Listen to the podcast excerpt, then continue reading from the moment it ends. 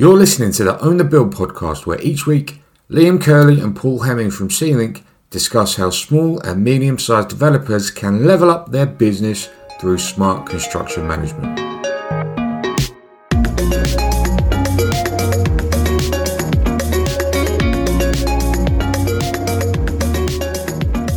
So, you mentioned that you want to speak about program negotiations today. Hmm. Why?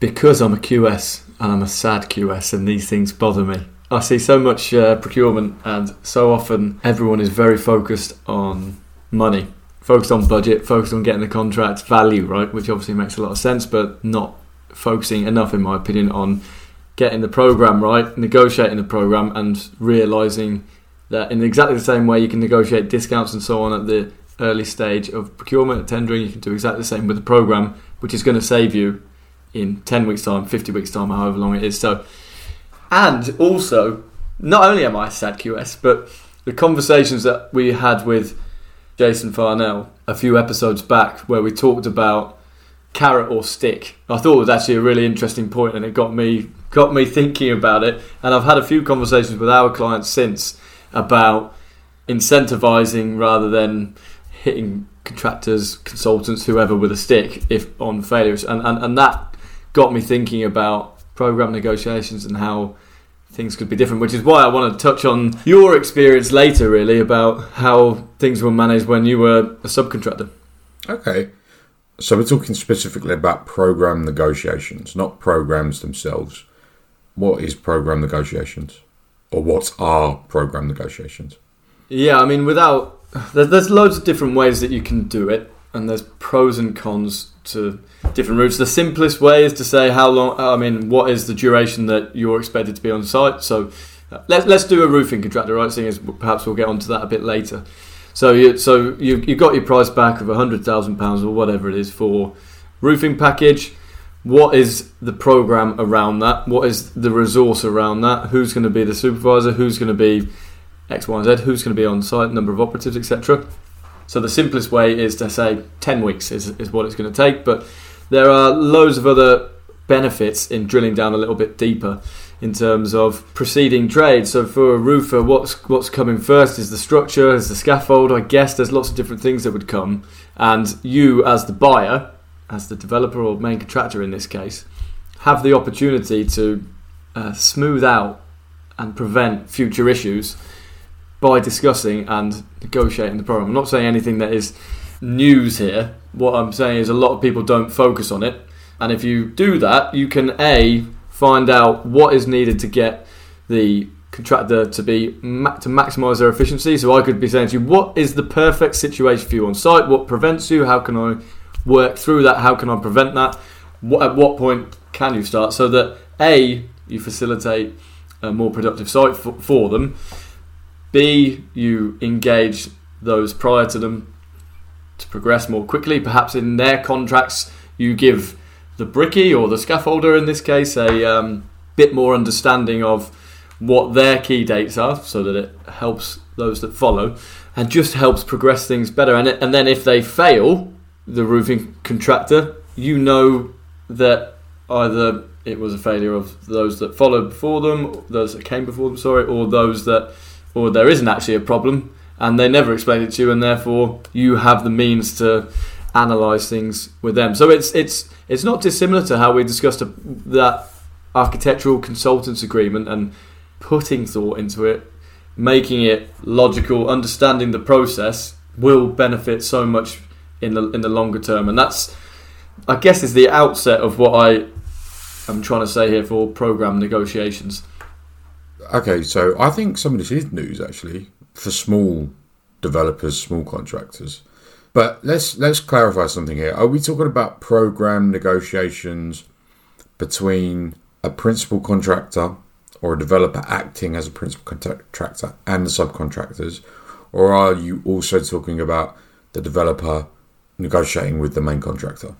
either So, as a subcontractor, a small subcontractor working on small residential projects that were probably in the value of I don't know between three and five million, something like that for the total build for the yeah. and I never got. I don't remember a scenario where we were negotiating on program or where uh, that conversation even came into play. You were always negotiating on price. Lip service. I don't even remember lip service. I, I just remember just being asked how long it's going to take, or uh, being asked for the program from program for my package, and that was it.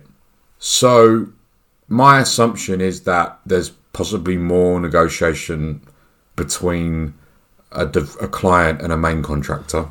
Naturally, yeah, the package is bigger. There's more in- interfaces. There's much more going on. So yes, of course. Right. So when when should the the principal contractor, let's just call them the principal contractor, and that could be a developer or a main contractor, right? When should they start negotiating on program during the tender process? Right from the outset. I mean, it's more than likely on a on a on a project where you're negotiating a main contract. It's more than likely that uh, the conversation about the program is going to be quite detailed from from the outset. And the question really for a main contractor, and it's, it's it depends again with procurement route, design and build, traditional, whatever. Which procurement route you're on will dictate program, but there's always going to be stuff that precedes you. If you're the main contractor, there is stuff that precedes you, and if you're the developer, there is stuff that is in your responsibility that you need to arrange and organise and coordinate so that the main contractor is successful. Both the main contractor and the developer in this case, and in any case, right? When they're talking at tender stage, both want a successful project, right? Both realise that there is elements of work that they have to do. By debating the programme, by discussing the programme in detail, both parties have a greater understanding of the expectations and requirements of one another, have a greater understanding of the key milestones, and have a greater understanding of what they need to do to ensure that certain things happen. So, this again, this is quite simple stuff when you think about it.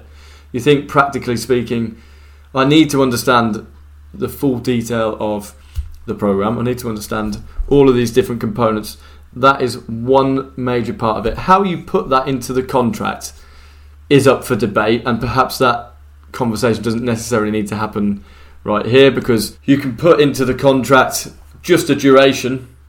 Which there's an argument to say that's better for the uh, contractor. There's an argument to say that's better for the developer. Or you could put in a detailed program which says you're going to do X here, X here, X here, X here, like and, and in full detail. If I was the developer, like a Gantt chart. Exactly. Like yeah. I mean, in simple terms, yeah, Gantt chart. I mean, if I was the developer, given that more onus is on the main contractor than is on me. I mean, I, I am aware I have to coordinate the design team and hand them over, or I have to have certain things ready to get the main contractor up and running. But as the developer, I'd be more interested to know, as the person procuring, what is your sequence? Because it's like it's like we said last week. You don't want to get to 14 weeks into the project and think, "Are we late or are we not?" It feels like we're late, but I'm not sure that we're late. So understanding that sequence is absolutely paramount so that you can understand where you are and your trajectory, if you need to accelerate, if you don't need to accelerate. Lots of simple things. Many might be more hesitant to go into that detail. In the same way, I imagine as a roofer, you were probably a little less hesitant to say, look, we're going to do first fix in week one, then we're going to do this, but then we're going to do this, then we're going to do this. Because if you didn't quite deliver on that, as happens, right? Look, I'm not suggesting that everything runs perfectly, but because if you didn't deliver on that, someone could say to you, you haven't done what you said you were going to do. You're meant to be doing the guttering or the copings or, or whatever it was, right? In this week, why aren't you doing them? They're not even on site. You're late. So for the contractor, there's less desire to do that. But by the same token, as a contractor, you can push back and give onus to all the things that you need to happen beforehand. So do you see, do you see what I mean? So what I'm what, you, like, it doesn't really matter how how you do it yeah, let's take a step back though. Let's talk more about rather than how. So rather than the specifics of how detailed the program is, contractor has given you their program. What are you negotiating on? How are you approaching that? Okay, so the contractor has given me their program. I am not tendering with just one contractor, so I've actually got three programs. I'm going to analyse the three programs of the three contractors that have tendered you'd imagine that they're all going to be in the same order of magnitude, right? There, if, if one stands out at 70 weeks versus 50 weeks, and the others are all in that ballpark, then you instantly think perhaps there's an anomaly there. In the same way you would with the value, right? If someone was at 2 million and everyone else at 1.5, you'd think the same. So you've got the three that you're analysing, you're discussing all three with the contractors, you're starting to understand okay, the big critical issue here, or the main chunk of work, is the groundwork. That's going to take three months, and everyone seems to agree that that's where the risk is. Everyone seems to understand that. But through those negotiations and discussions, you're actually starting to understand hang on a minute, I don't think the roofing is going to take six weeks with the contractor that I actually want to give the job to because the other two are saying four weeks and they're actually staggering it against the scaffold or whatever. When I'm talking about program negotiations, it's not in isolation. You're learning and understanding more about your project by discussing it with people that you're tendering with in exactly the same way that you're very interested and very happy to discuss about the overall price. And that's the important distinction and clarification I'm trying to make here is that focus on your program, get it right in exactly the same way you're doing with the price. Programs often then lead to claims in some way. If there if things are late, whether it's your fault or the other party's fault, people are always going to say, "What was the program? What was the expectation? What was the benchmark?" And so, if it is late, you're going to be you're going to suffer the consequences of not having gone into it, and it's going to extend your contract sum anyway, increase it if you don't get it right. So it's important to get it right in exactly the same way it's important to get the contract sum right.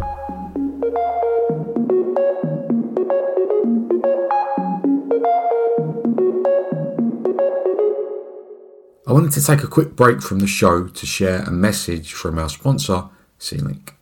C-Link is software designed to streamline the process of subcontract procurement. It's a platform that helps SME developers and main contractors stay agile whilst replicating the commercial scale and savvy of large contractors. If you want to save a guaranteed minimum 5% against budget construction costs on your next project, head to www.get.c-link.com slash podcast to find out more. If you're driving or working out right now and didn't catch that URL, don't sweat it. We've included the link in the description box for this episode. Now, let's get back to the show.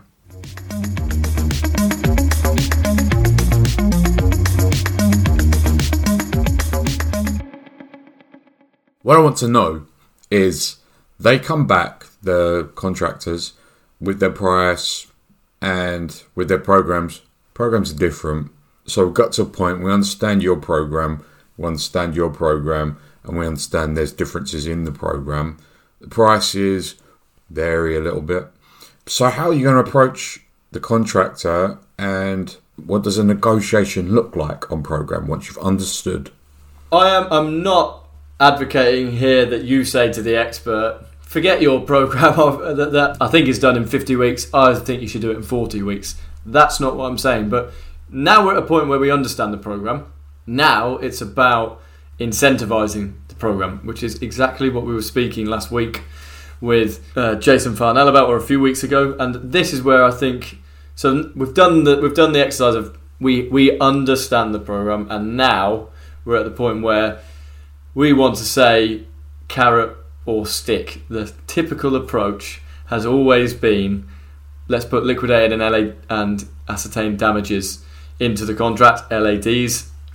Let's say uh, it's going to cost it's going to cost me five thousand pounds a week if I don't finish this on time. So if you don't finish on time, every week you're late five thousand pounds a week. Comes a bit of a nightmare to manage for anyone who's been involved in extension of time claims. They're just there's no real winner from the whole process, and at the end of the day, you're just recovering costs. And what we were talking about with Jason in the context of consultant agreements really resonated with me, and I was actually speaking to a developer who I know quite well who and I was just asking them have you ever offered bonuses anything like that to incentivize and they they were saying oh it doesn't really sometimes it works sometimes it doesn't work. We try to be quite open minded to it but we often find that there's there's times when at the very outset you think it works but then over the course of a, a year you potentially lose energy. By the by the time you're 3 months in and you're late there's no hope of us ever hitting that. So we're kind of back to back to square one. What I was discussing with that chap, he's really really interesting approach to how how he manages things was how could you approach it differently? Sticking with the main contract example. So the main contractor, let's say it's a 10 flats with a basement or something like that. You could chop it into milestones. And what you could say is like basement waterproofing. If you hit that by this date, you've said you're going to hit it after 12 weeks. If you hit it at 10 weeks, uh, you get a bonus of X. Then you go from basement waterproofing to shell and core. So you've got the frame up. Let's say that you're saying that'll be 24 weeks. If you hit that by 20 weeks, you'll get another bonus there, so on and so forth. And the reason why it's interesting to incentivize, and this is what I wanted to ask you about with your experience uh, as a roofing contractor. You were probably running multiple contracts at any time, a couple of projects at, at a time, I'm not sure, but I'm assuming none of them incentivized you to do it. No. Beyond there's LADs or I'm going to give you a hard time or there's it's it's more I'm going to erode your profit then I'm going to make you more profit is is Yeah. the approach which we as a bit we as an industry have taken right and Yeah, you is- very rarely got much love. I mean, yeah that's it it's, it's not what happens is it heavy-handed. It would be threats or veiled threats throughout. If you weren't performing, if something went wrong, then um, the threat of LADs were always over your head. I was wondering whether if if you incentivize people to speed up their work, are you potentially increasing the possibility that the quality is going to suffer?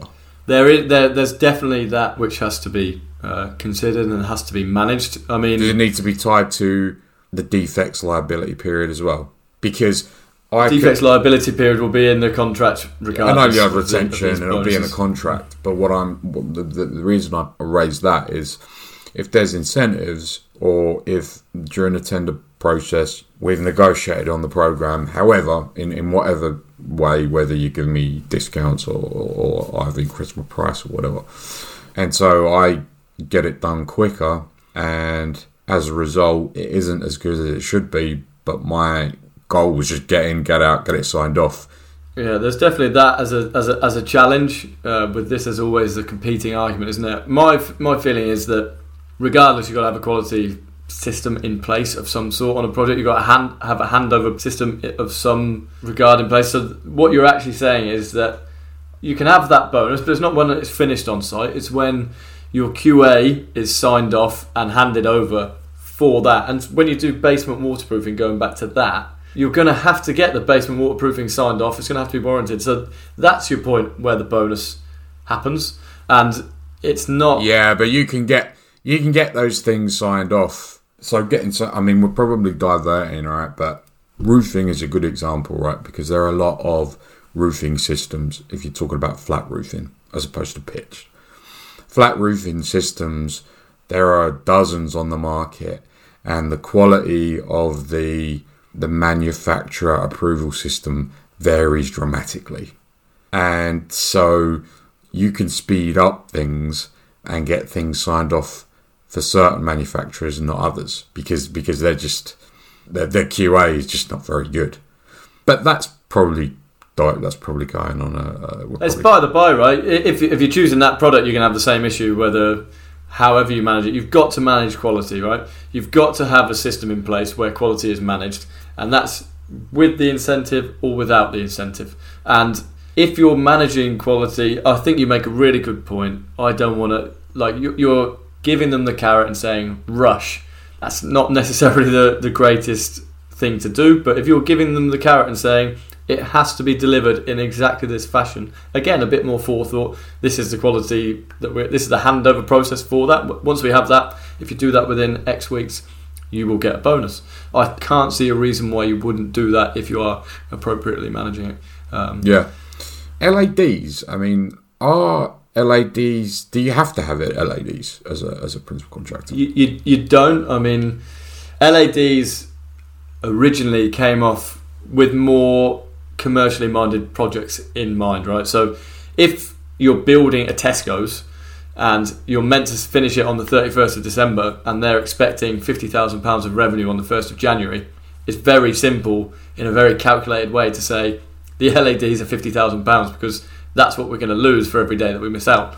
They have been treated in a slightly different way, and people kind of just use them in a lot of cases incorrectly. So a main contractor might give a roofing contractor exactly the same LADs that they have when it should be a portion of it or whatever. But LADs do work. It's a deterrent, isn't it? But what I'm advocating for here is incentivizing in flipping it, Liam, as you always like to do, and changing the mentality to chase more profit, or I'm offering you more profit to give me priority.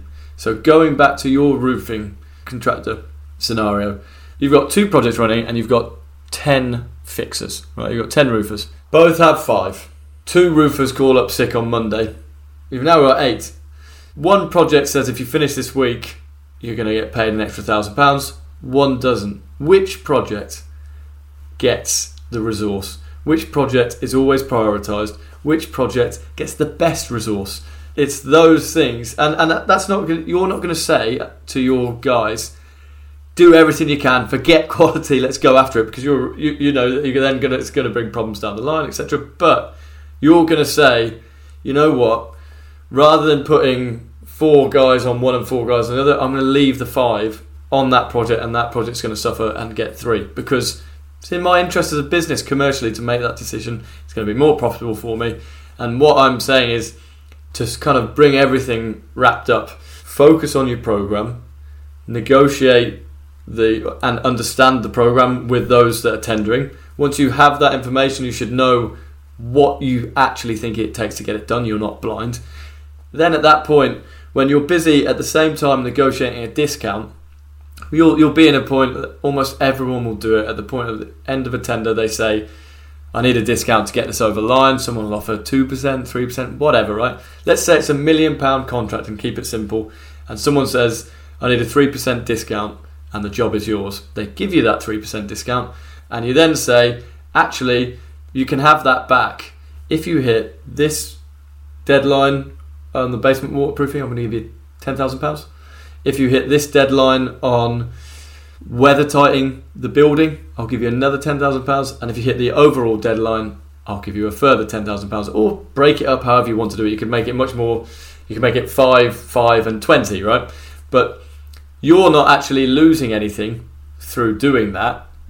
The project is massively gaining, and you're getting it within budget and you're getting it on time, which is the most important thing. Whereas most people say, I'll take the 970,000 not really sure what's going on with the program. Hopefully, it's going to work out okay. I don't really understand it, and uh, if it doesn't, I'll I'll just screw over the, the, the, contractor anyway and take 10k off them each week on LADs. And as we've said before, it's not the uh, it's not the spot anyone wants to be in. You want to be in the spot where you're shaking hands with someone saying, "Amazing job done, exactly as we planned," and there's that extra money for a job well done.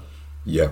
So we're not necessarily talking about program negotiations as such. We're talking about incentivization and program management, I guess. Clarity. Yeah, because yeah. I, I, think, yeah, just wrapping this up, if you like, and, and I can only speak for relatively smaller projects, but um, I very rarely got asked about program other than what's your program. You, you would have it in the tender return, you know, uh, three weeks to do this, one week to do that. I mean, I was a roofing contractor, so you know, a hundred thousand pound roofing package is not a long time. Yeah, and it's not as high risk as the main contract example we've been taking, but regardless of what it is. But if you're doing that with every subcontractor, then you're kind of leaving it all in their hands. And I remember when I was early into uh, in in contracting, I wasn't putting in my tender return what my program was and I wasn't receiving any questions about the program. And I, I suspect that's pretty common amongst small developers too. It definitely is. It, for, uh, and I firsthand see that many times over on a lot of the tenders that we see through C-Link. That it's still, even though we're encouraging it, it's still people are worried about the money for very good reason, but not realizing that this is the program is very much tied up with the money, and uh, you need to focus on it. So, no more LADs, carrots only. Going to be like Peter Rabbit. Yeah, all QSs are going to think. Oh, eh, all QSs are going to think I'm a lunatic. But yeah, get rid of LADs or keep them as as your final final backup, but incentivize and get people focused on uh, doing your job rather than the job down the road. Great. Okay. Thanks, Paul. See you next time. Cheers, Liam. See you next time.